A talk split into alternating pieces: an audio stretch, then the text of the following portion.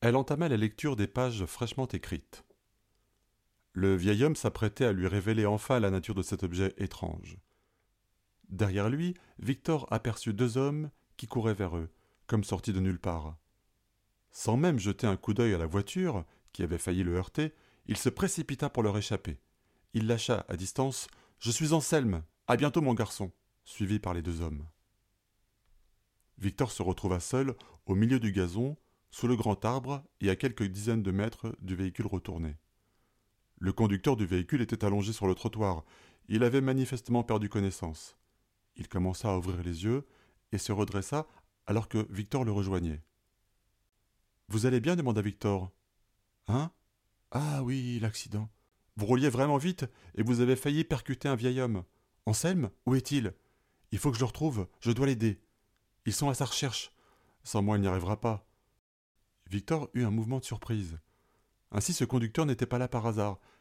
Il en voulait lui aussi au vieil homme qui semblait être au cœur de toutes les attentions. Le conducteur tenta de se lever, mais, incapable de faire le moindre pas, se rassit aussitôt. Il prit sa tête entre ses mains et s'effondra sur le sol. Du sang s'écoulait par une narine. Visiblement, il avait reçu un coup dans l'accident dont les effets ne s'étaient pas encore manifestés. À ce moment, une ambulance, sans doute prévenue par un voisin, s'arrêta à leur hauteur. Des infirmiers en jaillirent pour appliquer les premiers secours.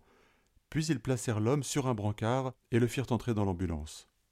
Où l'emmenez-vous? demanda Victor au conducteur. Ce ne sont pas tes oignons, petit. Éloigne-toi de la voiture. Attendez, je dois venir avec vous, c'est important. Victor savait à ce moment que s'il perdait la trace du conducteur, il ne pourrait jamais retrouver Anselme. Par ailleurs, il se sentait coupable de l'avoir blessé. Dégage, morveux, dit un autre homme à ses côtés. Allez, démarre, Julius.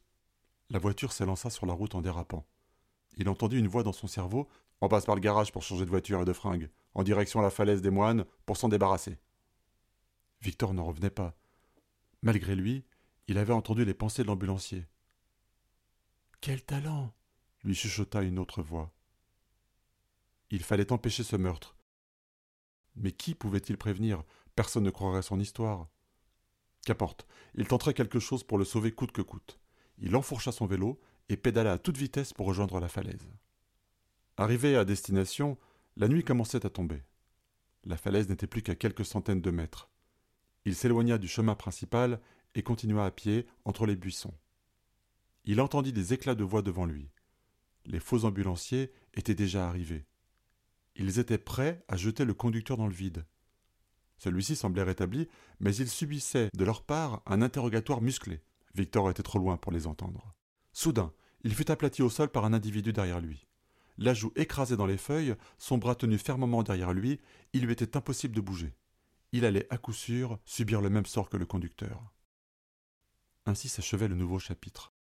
Il faut absolument qu'il s'en sorte. Il lui faut un pouvoir digne d'un super-héros cette fois, s'exclama Nephi.